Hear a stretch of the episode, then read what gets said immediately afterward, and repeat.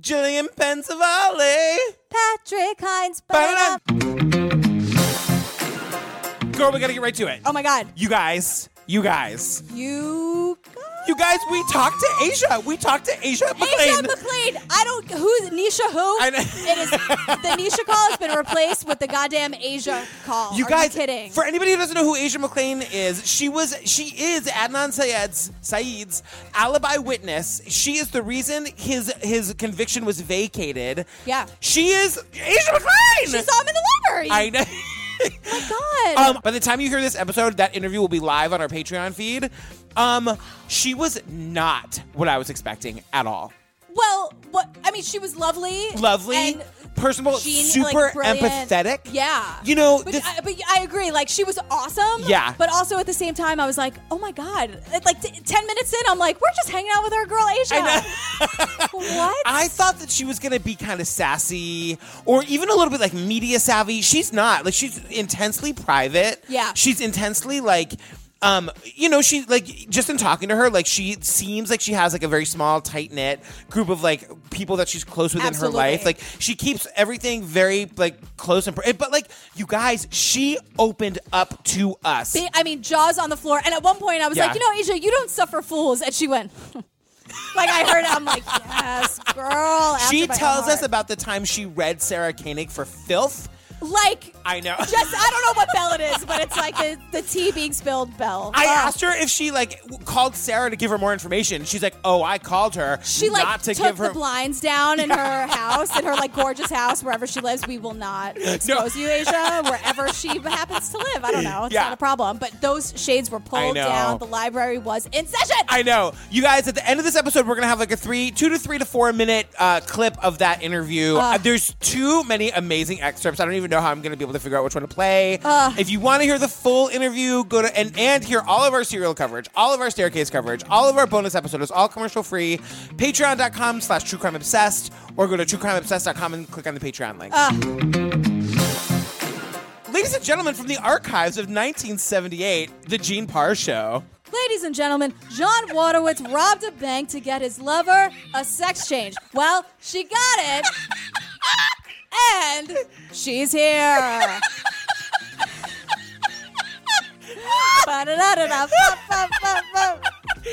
Oh my god! I for, first of all, let's tell the people what are we talking about today. Oh, the dog. The dog. I- The you dog. guys, It's the real life story of Dog Day Afternoon. which I did not. I had no idea that it was about the gays. And you call uh, yourself a gay historian? I know. How dare you? I know. I didn't know. So this is the documentary about the man that the that Al Pacino movie is based on.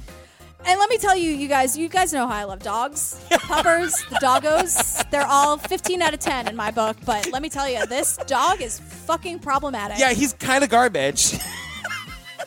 There's there are things where I'm like, oh, that's awesome. Same. And then suddenly Same. he he says a sentence, and you're like, oh, he's the I know. worst I know. now. I know. At one point, he literally is like, "I'm old school Italian. I'm a chauvinist pig." I'm like, "Girl, you're a gay." You're- can you co- can everyone just have I several know. seats? get the popcorn, get the Black Beauty scotch, whatever you have to do, because this is a goddamn doozy. And it's another documentary that's about an hour too long. For sure. A man doesn't regret what he does. I consider myself a romantic. When I met Ernie for the first time, it was love at first sight. And because I loved him on August 22nd, 1972, I had to do something. Nobody would ever did what I did. Nobody would ever rob a bank to give a guy a sex change operation. That's why they made a movie about it. But there's only one star, and that's me. Parked the car. Bobby dropped the shotgun. And all these people are standing there, but you know, who's going to say anything? Oh, you dropped your shotgun? When he was a kid, he was good. I tell you what I did to him one time. I spied on him. I was down that village. See, I knew more than what he thought. Please.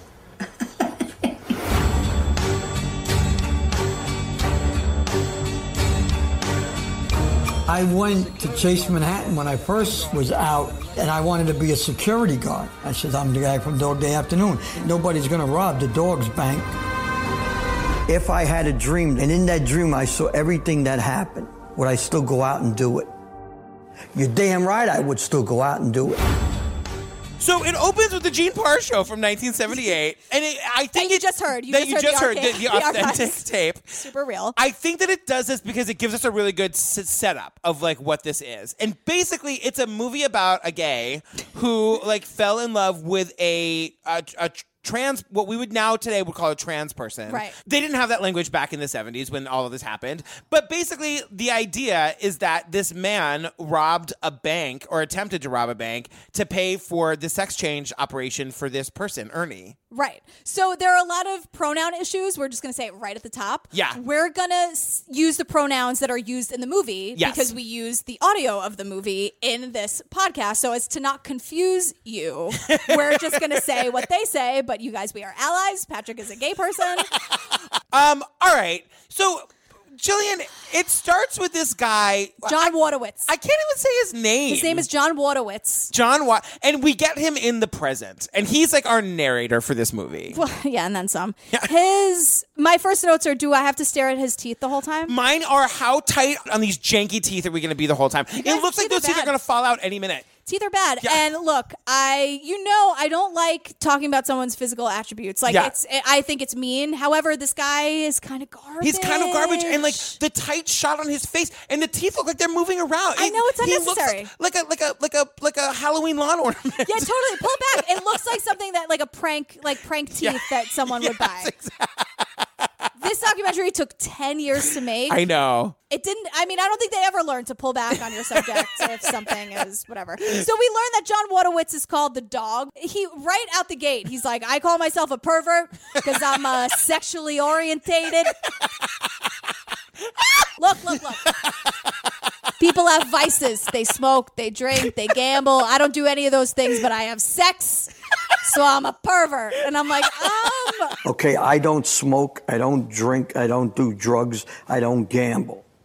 So I'm an angel. but I got horns. Okay. And the trouble is, when you got horns, you only can do one thing. Okay?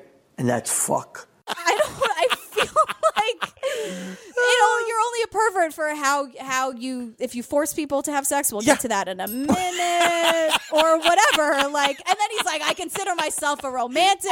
Let me introduce you to my wife, Ernie. All right. Okay. I consider myself a romantic. There's sex and there's love. I'm a lover. When I met Ernie for the first time, it was love at first sight. He, he's had four wives and 23 girlfriends.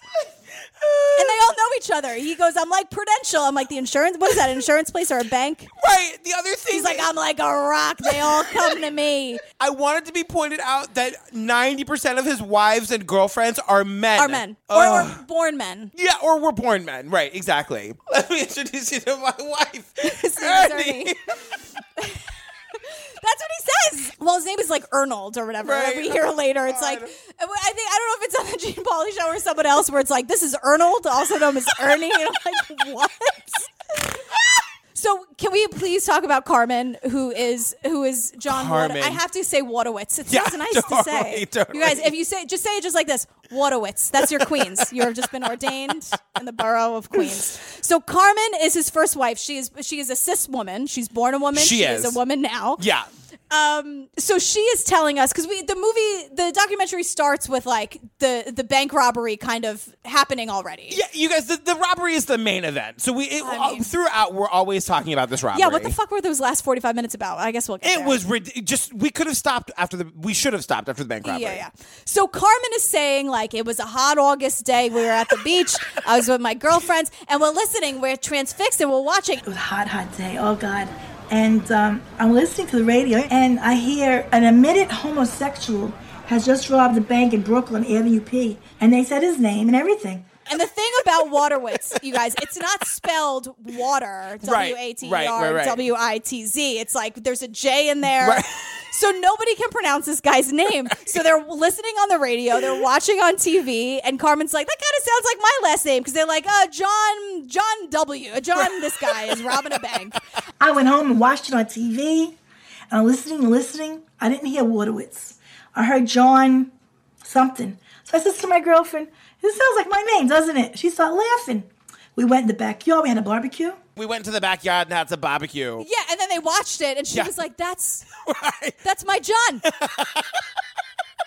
then we meet Terry, his mother. You guys, this woman, I did not know what to think of her at first. She gets all the hero bells. She has no time for your shit. None. When he was a kid, he was good. He was no trouble.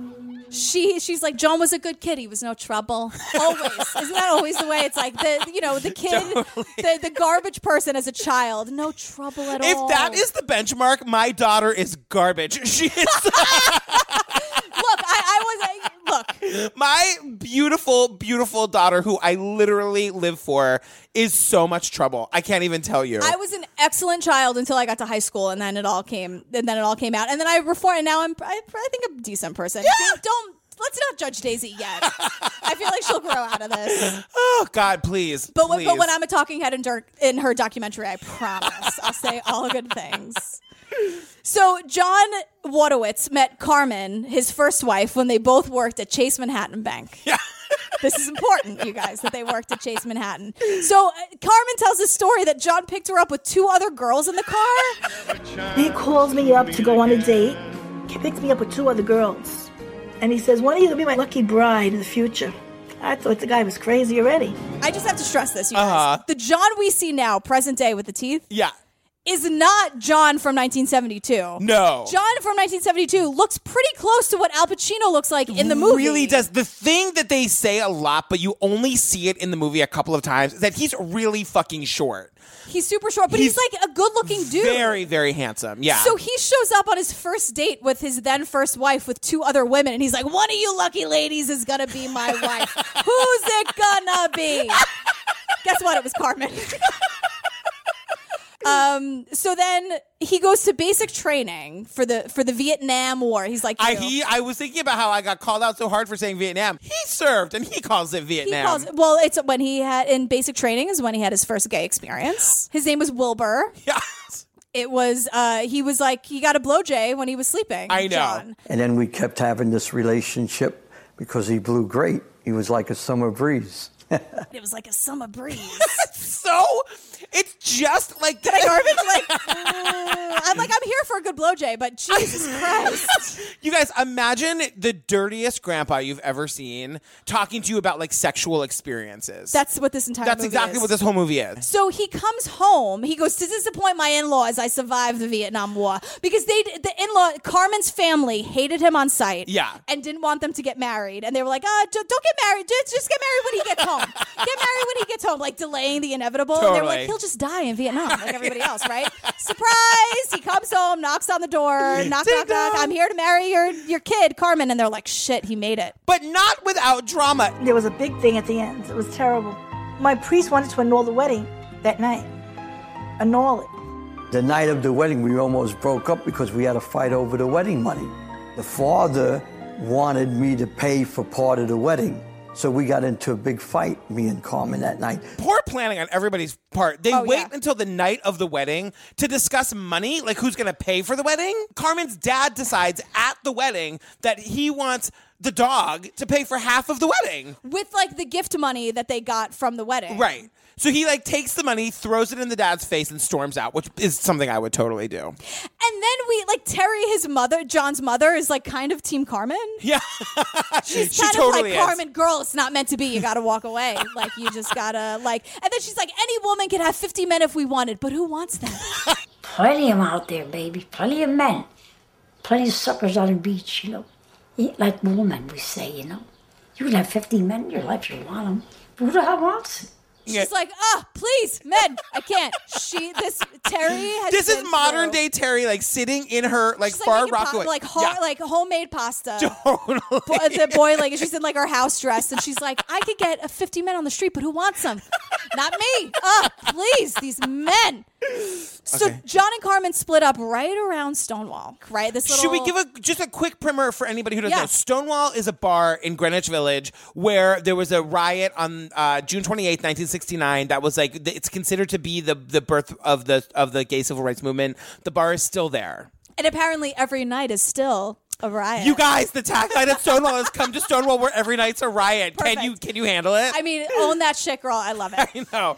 Carmen and I broke up June 20th, 1969. That's when the first man walked on the moon, Neil Armstrong. And then they had the Stonewall riots on June 26, 1969, and that's what they called the birth of the gay movement.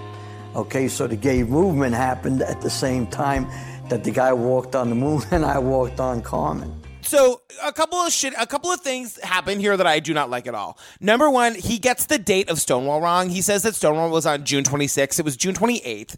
Was the first night, early in the morning, like one o'clock in the morning. So Uh-huh. you could say June 27th because it was, a, I think, a Friday into a Saturday. But anyway, it was June 28th. It was not definitely not the 26th. 26th, Not the no matter how you slice it. Exactly. Right. And also, he says this horrible thing. He says the gay rights movement happened at the same time as a man walked on the moon and I walked on Carmen. Not funny. I don't like it. I don't like it. No, no, no. Also, because Carmen sticks by him throughout. Throughout. She's in this documentary. She's such a champion for him. She stays married to him. We'll find this out later. They're married for a lot long. Like uh-huh. they don't actually get divorced. No, Carmen kind of rules. I love Carmen. But you guys, John joins this organization called Gay Activist Alliance. Homosexuals who acknowledge their homosexuality and pattern their lives accordingly are known as gay.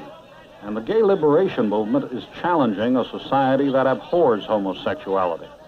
The Gay Activist Alliance is the largest and most vocal of several homosexual groups. Gay Activist Alliance was the prominent gay rights empowering organization to spring up right after Stonewall. Right. They had this like big firehouse in Soho Yeah, where they had these had dance dances parties. and they're Ugh. famous. Like in gay history, they're totally famous. It was like because as John explains in another scene, at the gay the gay bars were all owned by the mafia. Mm-hmm. You couldn't t- like you couldn't dance with each other. You couldn't really touch each other. But the GAA Firehouse was a place you could go and like really dance and really just like break into it. Totally. So amazing. Can And you, you know- imagine how bad those parties smelled though? No air conditioning, all those guys with their shirts All the off, windows swe- closed. Don't let the- them see us.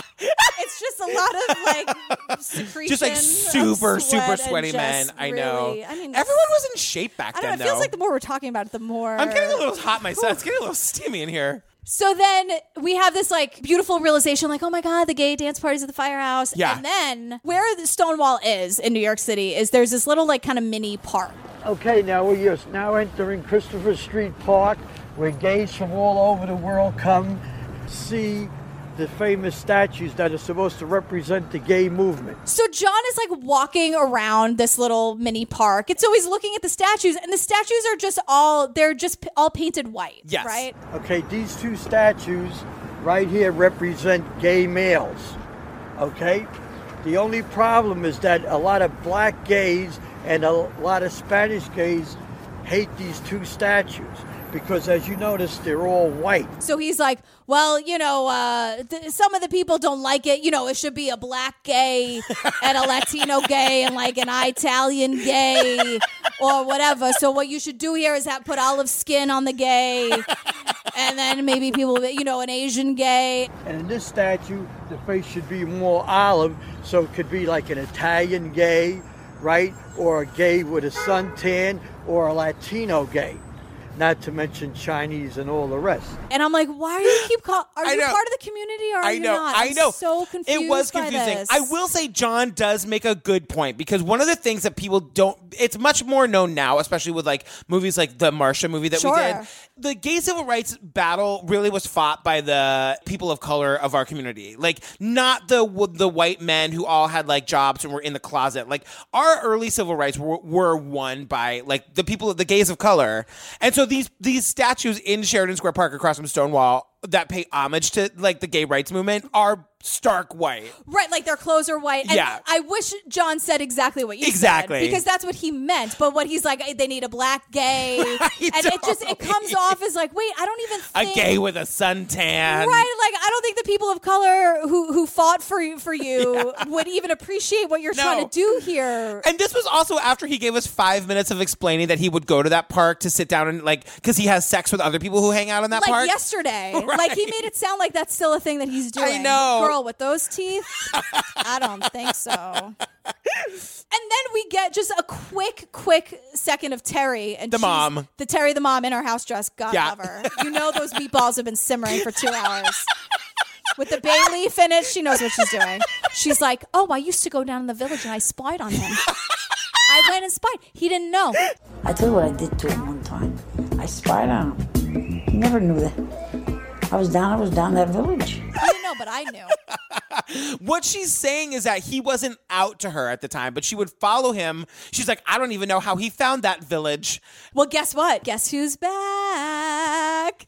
Queen Randy Wicker. Randy Wicker. Randy Wicker. You guys remember him from the Marsha P. Johnson documentary. Yes. Crazy as a loon.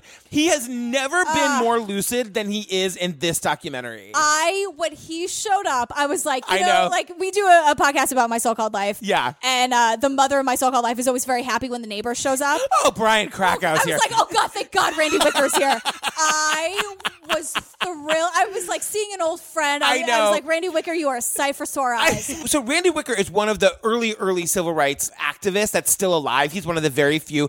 As is pointed out in this documentary, he was one of the first gay people with a video camera. He documented the early days of the movement in a way that literally nobody else did. So I was the only voice in the gay activist community. I mean, as a gay reporter, I wanted to go out and find out what I could. And then magically, John and Ernie meet. paint a picture. It was the feast of Saint Anthony. Ernie was in semi drag, which means that he was in makeup, but dressed in pants.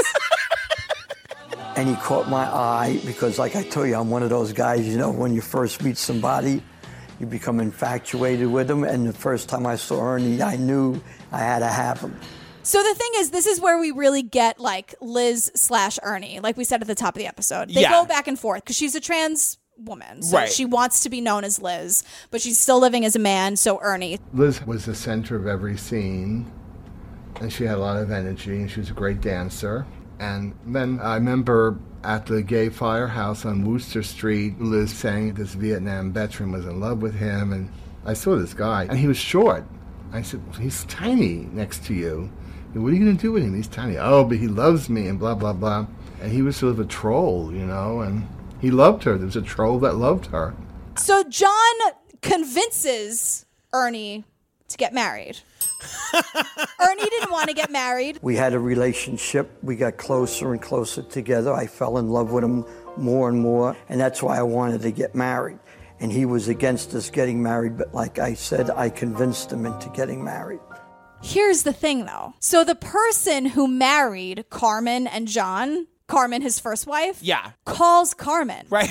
And is like, girl, get the tea. Here's what's happening. You're going to get an invitation in the mail. John's getting married to a guy named Ernie. And she's like, I'm sorry, what? And he told me John's going to get married to someone in the village. I said, "What do you mean get married to someone in the? What kind of marriage?" And he told me he's marrying a guy who was Ernie. Carmen just being a badass is like telling this story, basically like rolling her eyes and chuckling. Right. Like how silly. Oh, the shenanigans. I love her because she love her, too. she totally accepts John for who he is and what he is. So John is like taking us on a modern day tour of all his old haunts. John Wojtowicz, this is your life. Right. He thinks he's so hilarious. He's like, okay, and a one, two, three, four, five, and action, right? huh? Ah, huh? Ah. Okay, now in the old days, this bar was called What's in the Name Cafe. Okay, we had the wedding reception here and the, and the wedding. And so he's like, that's where we got married. and you see all these pictures from this wet this like wedding where like all of the bridesmaids were in drag. You hear this story about how like the sixth precinct, the sixth precinct, the one that Across broke the up street. Stonewall, like is across the street, and they the cops were coming over to say congratulations because they thought all the drag queens were actual women. But the best part, Randy Wicker documenting the whole thing. I didn't know John, but I heard there was going to be this wedding, and I said I have to videotape this because, first of all, I don't think I'd ever heard of a gay wedding at that point. point, and not only was it a gay wedding, but you know the mother was going to be there, which is also sort of like, oh wow, what would the mother be like? Arabella! I know. Terry the mom is there in 1970, whatever year it was. She's at her son's gay wedding and she's totally all about it. Uh, you are the groom's mother? Yes. And how do you feel today? Oh, I'm gay. You know, I'm happy about it. What else can I say? It just has to be, and that's it. Later, at some point, in case we forget to mention it, somebody points out that Terry is the love of John's life. Of all the women in oh, his I life, have that bolded. Yeah, his mom is like the love of his life, and it's it's she's an incredible woman. She is. So they were married on December 4th. yes, By April, they're breaking up because Ernie wants to have an operation to become a woman. yes. And what a lot of people don't understand is I didn't want Ernie to have the sex operation. I, at the time, was interested in a guy with big tits and a little dick. But Ernie wanted to be a woman. And in the beginning, I didn't realize how badly he wanted to be this woman. So uh, at this point, like John and Ernie are broken up, but they're still like in each other's lives. Right, and Ernie has been suicidal for quite some time, been in and out of the hospital. Right. It's been a, a really bad scene. and he tries to kill himself. This is all leading up to the robbery, you guys. Yeah. He gets Ernie gets sent to the hospital, and he when John goes to visit, he's told like this guy's never leaving. The doctor told me, you know, he's never getting out of here. Right? And we're going to give him electric shock therapy, and he's sick. He wants to chop off his dick. Then I got in to see him. And that's when I made the decision right then, because they're never letting them out. So I'm going to take them out by force. So Yeah. this is the the inspiration for the bank robbery. Exactly. And Here the we are. idea the idea is now John, I think, feels bad that he kept Ernie from getting the gender reassignment surgery. Right. So he's gonna rob this bank, break Ernie out of this hospital, and get him to Europe where he can get his se- his sex change, as they call it. Right. So one of the things that I, I mentioned earlier, John is giving us a tour of the West Village because Mm-hmm. that's where he used to like that was his neighborhood. So he takes us to this place that's now like a book, or at the time of the filming was a bookstore. Yeah. On the corner of Christopher and Washington streets, and he it's his neighborhood bar back from like in the seventies. In this bar, Ernie and I used to socialize and meet everybody.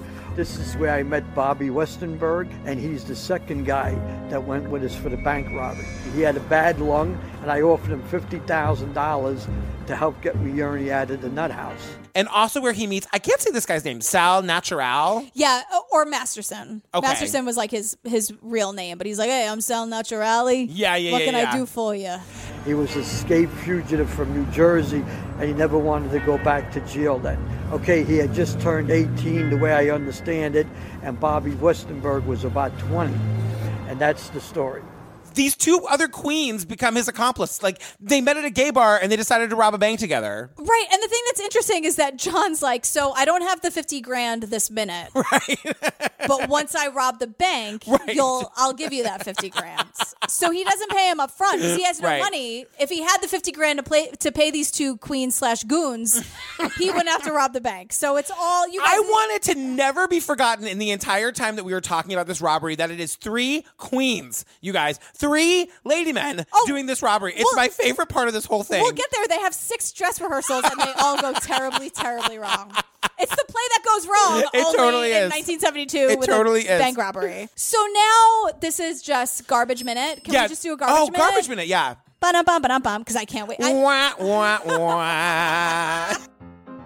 So they go to the Golden Nugget the night before the, the robbery. and It's a hotel. It's so fucking awful, is in my notes. So Bobby is hot, apparently. Great. John wants to have sex with Bobby, and Bobby's like, no. And John's like, I'm paying you $50,000. You must be fucking crazy if you don't owe me sex, girl.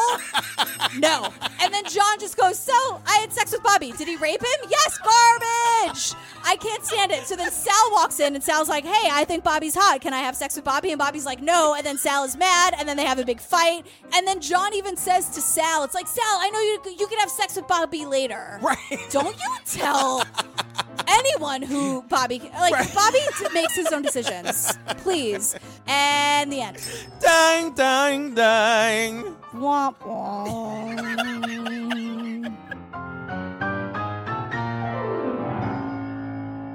He basically says, I paid you all this money. First of all, you know you didn't. Right. and he never gets the money. But no, no, no, no. You can't just say, like, I owe you 50 grand, so you owe me sex and now. No. You're a rapist. All right, you guys, it is the day of the robbery, y'all. It's the day of the show, y'all. And these girls have not gotten their act together. They go to about eight banks before they decide what they're going to rob. And here's the thing I don't know whose idea the fuck this was. I think it's John. John likes a little fanfare, he likes a little drama. So he John explains that he has this like shotgun in a Wrigley spearmint package. but like a life size one. He keeps saying it's Papa. It's about this big, and it says Wrigley Spearmint Gum. It's pop art, you know, like Andy Warhol. All right? Because, you know, if you walk in a bank with a package, they're going to be suspicious. But if you walk in a bank with a Wrigley Spearmint gum package, they just think it's pop art and you're bringing it home to put on your wall or something, right? If you walk in with a gun, no one's everyone's going to ask questions. But if you walk in with a big spearmint thing, they're just going to say, "Oh, it's pop art." Girl.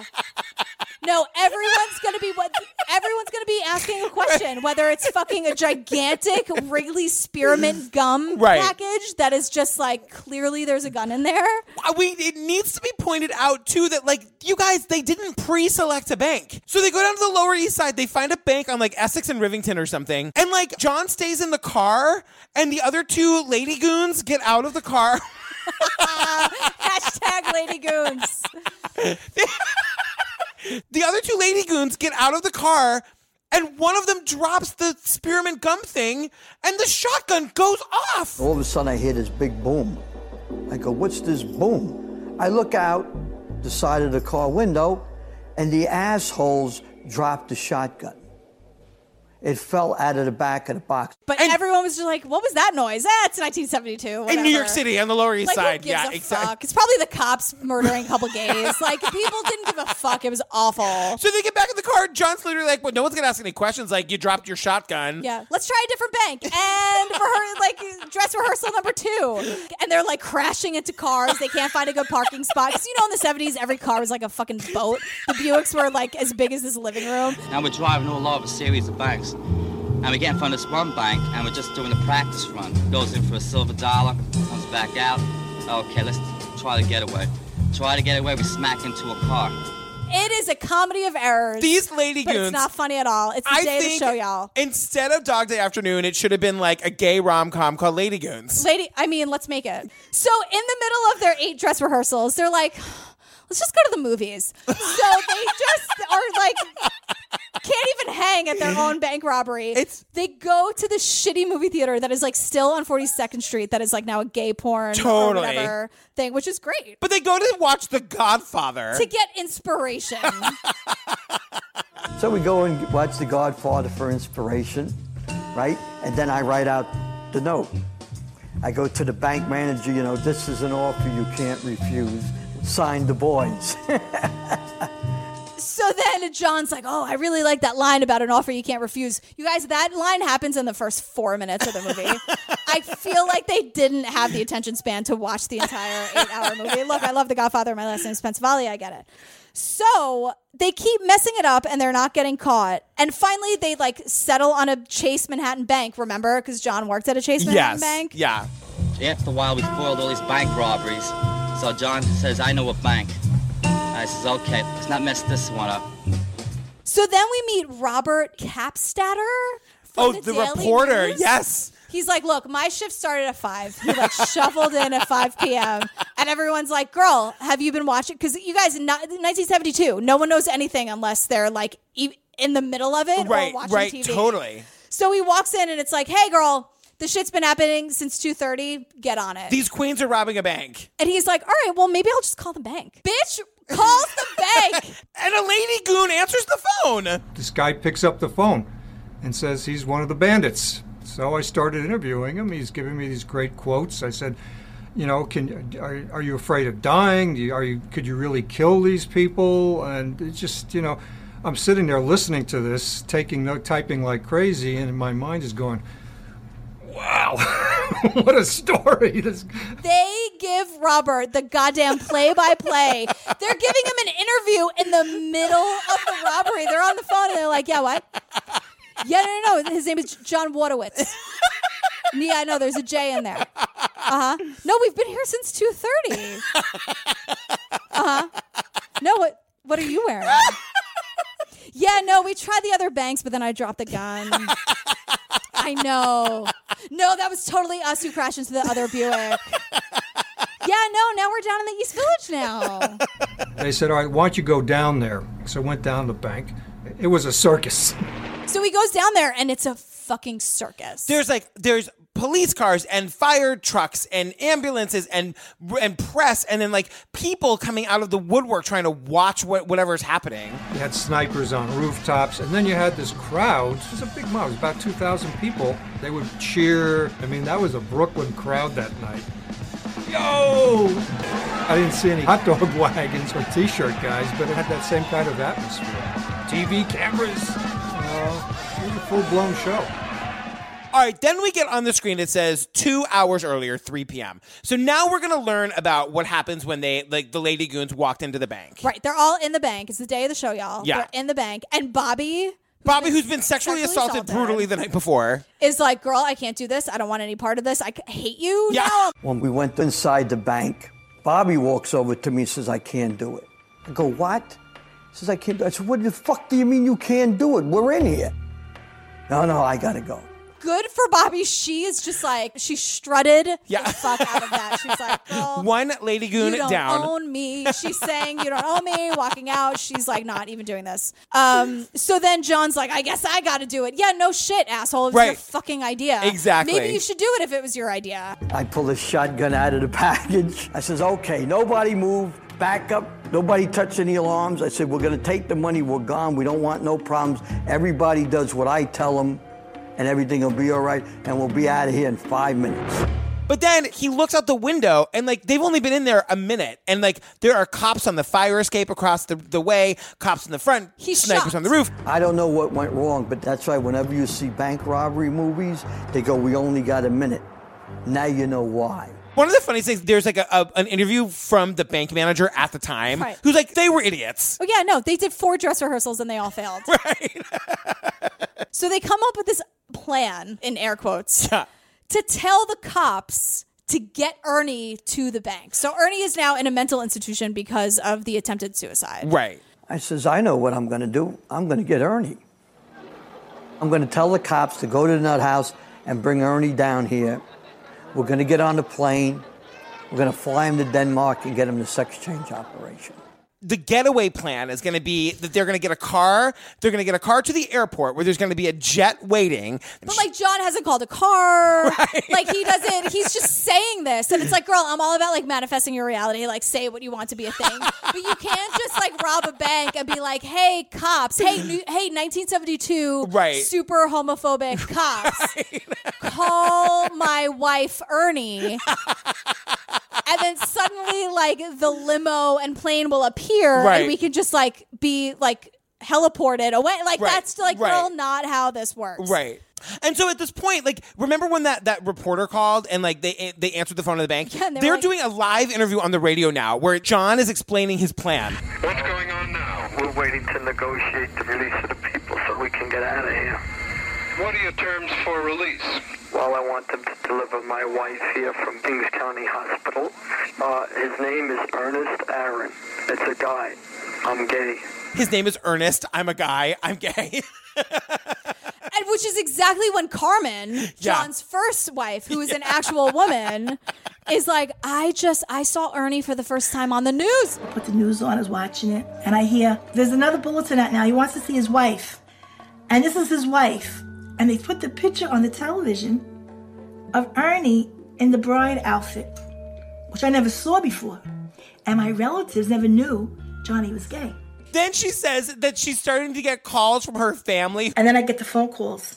We told you not to marry him. You see? You see what you did? Let me tell you, this is so like Queens, Brooklyn, New York, where like now Carmen's getting blamed for the fucking Dog Day Afternoon robbery. it's like you hated him anyway. What? It, like and she didn't. She's not with the guy anymore. That is like so typical. Right. So Sal is still inside the bank, but you see all of these shots of John outside the bank. No gun, no. Pre- he's talking to the cops. I know. He's like getting in fights with them. One of the cops calls him a. F- Ooh, no she better do. it. Oh, this was this this, was is a hero. I know, totally, totally. where he but he's like i don't have a weapon bro Like, what are we gonna fucking do about it? You want to come fight me? I said, you call me a Fifi O'Hara. Get one more time, I'll kick your fucking ass.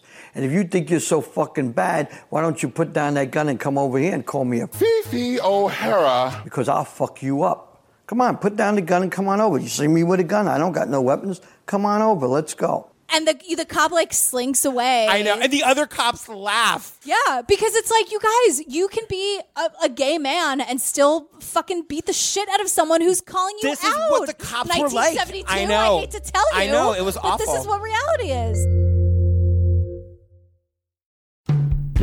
So here's what happened. So John is saying, I need Ernie. You have to get Ernie here. Yeah. So the sad and heartbreaking thing is that Ernie has been in a quote nut house, Yeah. not my words, in a mental institution and so pumped up with pills and tranquilizers that she thinks, no, no, no, John wants to kill me. And we get this information from this like police officer. It's so there's like all these reporters on this police officer who's like just he like you we think we're struggling with like the pronouns and the language. I know. This cop was like, uh, we got the wife here. We have his uh, his wife here. That was the way we had, we we got one guy out just on that bargain to let him talk on the telephone. The wife re- is right across the street, but refuses to go near him. She believes John to be unstable and will kill him. So Ernie doesn't want to come out, but they get another one of John's exes there. This guy named Patsy. And John's like, I tongued Patsy. And John was doing it to be a fuck you to the cops. Like, I'm and not, the like- crowd, the gathered crowd. Yeah. So after they make out and Patsy's walking away, the crowd is calling him queer and screaming the anti-gay F word. Right. I mean, the whole world knew. Yeah, everyone was watching. And so he's like, I'll just make out with the dude. Like, it, it's- Yeah. some of it is kind of badass. I know, it like, is and I badass. hate, he's, a, he's a rapist, and I hate it. yeah. Um, and then the mayor, Mayor Lindsay, calls John and is like, John, according to John, right, because this is kind of a terrifying thing. th- I don't think, again, according to John, yeah, yeah, yeah, yeah. Mayor Lindsay is like, we will kill everyone in there before New York City is defamed and embarrassed. And I feel like I don't know how true that is. Finally, whatever. The cops like give in to his like demands, and they. The thing that was crazy about his demands was that he wanted to take all of the hostages with him. The idea is they're gonna like get a limo to JFK, and I guess they're all gonna get on this plane and fly away. Finally, around 3.30 this morning, an airport limousine pulled up at the bank with an FBI agent at the wheel. Only then did the second gunman come out of the bank, a rifle slung over his shoulder. 26-year-old Salvatore Naturile then joined Wojtowicz and their hostages in the limousine and headed for Kennedy Airport. Now, modern day, we're told that like the driver is an FBI agent, Right. But like, of course, nobody knew that. Right, because like John didn't plan it. Again, like we were saying before, Bad he's like, planning. well, just a limo will just appear, and we'll all have tickets to Denmark and Right. do. And like the FBI was like, well, if he thinks that, maybe we'll just kind of make it so and get him to get into this limo. And then I was like, surprise, girl! It's like the big surprise ending. The caravan would pass through an airport gate leading to a secluded runway. The bank robbers had hoped to make their escape in a small jet plane. They failed. It's horrible, but they get to the they get to the tarmac, and the FBI agent like dives for the two offenders and shoots Sal, and Sal dies. Yeah, well, Sal's a rapist. Yeah. So sorry.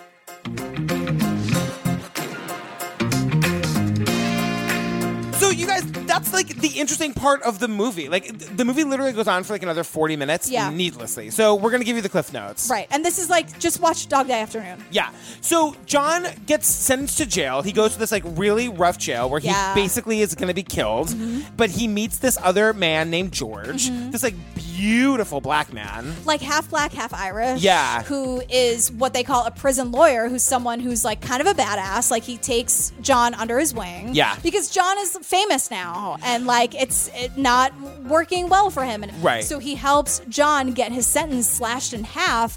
And I don't know if it was because of Dog Day Afternoon or whatever, but the judge is like, ah, how about we just let you out on parole after seven years? John gets out of jail. He like he marries George. He forces George to say that he's his wife. Ernie gets the sex change Yeah. and becomes Liz. It ends with like Liz dies of AIDS. She becomes sort of she becomes a sex worker. It doesn't go great for her. Yeah. In the end, like it it makes the film makes this weird jump cut where all of a sudden, John. It's years later. John is like super sick. He's dying of cancer. Yeah. He's refusing treatment, mm-hmm. and he has this sort of like sad sort of final act. But then in the end, in 2006, he dies of cancer. Yeah, and it's like not a pleasant ending. It's you not a happy ending. Like I don't know what to tell you. Just go watch Pacino and Dog Day Afternoon. Like it's just, I don't know what to say. Randy Wicker, we love you. We do. Woo! It's all about Randy Wicker. Yeah. Who's still alive? Yes. Somehow.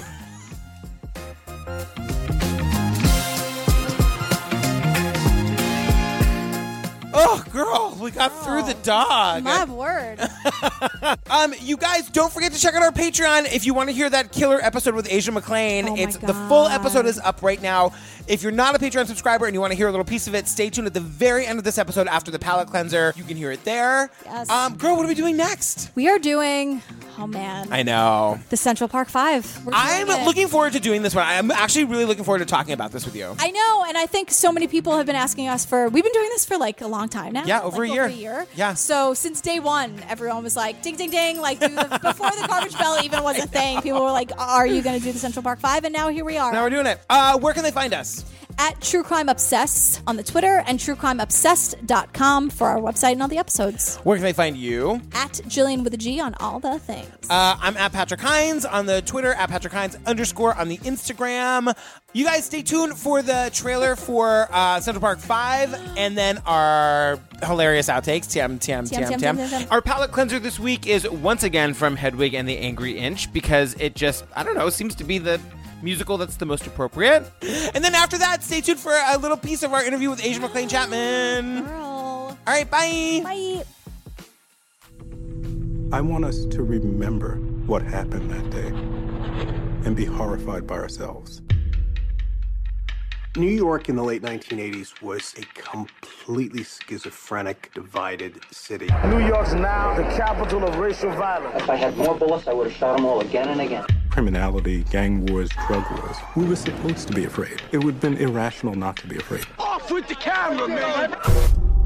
Last night, a woman jogger was found unconscious and partially clothed in Central Park. She was beaten and sexually assaulted. A woman jogging in Central Park. Central Park was holy. It was the crime of the century.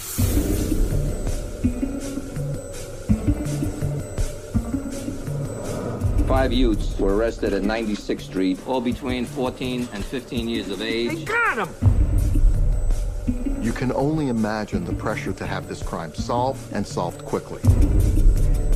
First we was all together, then they started to put us in different rooms separately. What did you do? Who were you with? Who did you come with? The tone was very scary. I felt like they might take us to the back of the precinct and kill us. You're not gonna go home until you give up a story. I told my son, go to the park that night. I feel guilty. I'm telling the guy, I don't know what you're talking about. They're getting a little angry. And they're like, you know you did it, didn't you? He had been interrogated for over 24 hours. That amounts to pressure. These young men were guilty. It was almost unquestioned. The police controlled the story. They created the story. They seized on the fears of the people, wilding the bestial characterization of the black man. There's no DNA match whatsoever to any of these boys. I was going nuts. No blood on the kids. Nobody could identify them. But if they confessed, they confessed, and that was that. A lot of people didn't do their jobs. Reporters, police, prosecutors, defense lawyers. This was institutional protectionism. We falsely convicted them, and we walked away from our crime. This is the ultimate siren that says none of us is safe.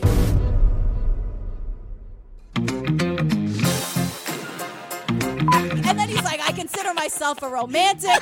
Let me introduce you to my wife, Ernie. All right. Okay.